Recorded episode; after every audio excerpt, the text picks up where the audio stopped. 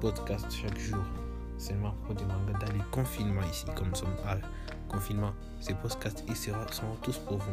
On commande des mangas, on fait tout ce qu'on veut. On discute sur des mangas, rien que des mangas, des animations pour enfants, rien que ça. On ne part pas en dehors.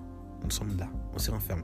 On explique aux parents qu'est-ce que des mangas pour enfants et qu'est-ce que des mangas non pour enfants. Quel manga il faut suivre, quel manga il faut pas suivre?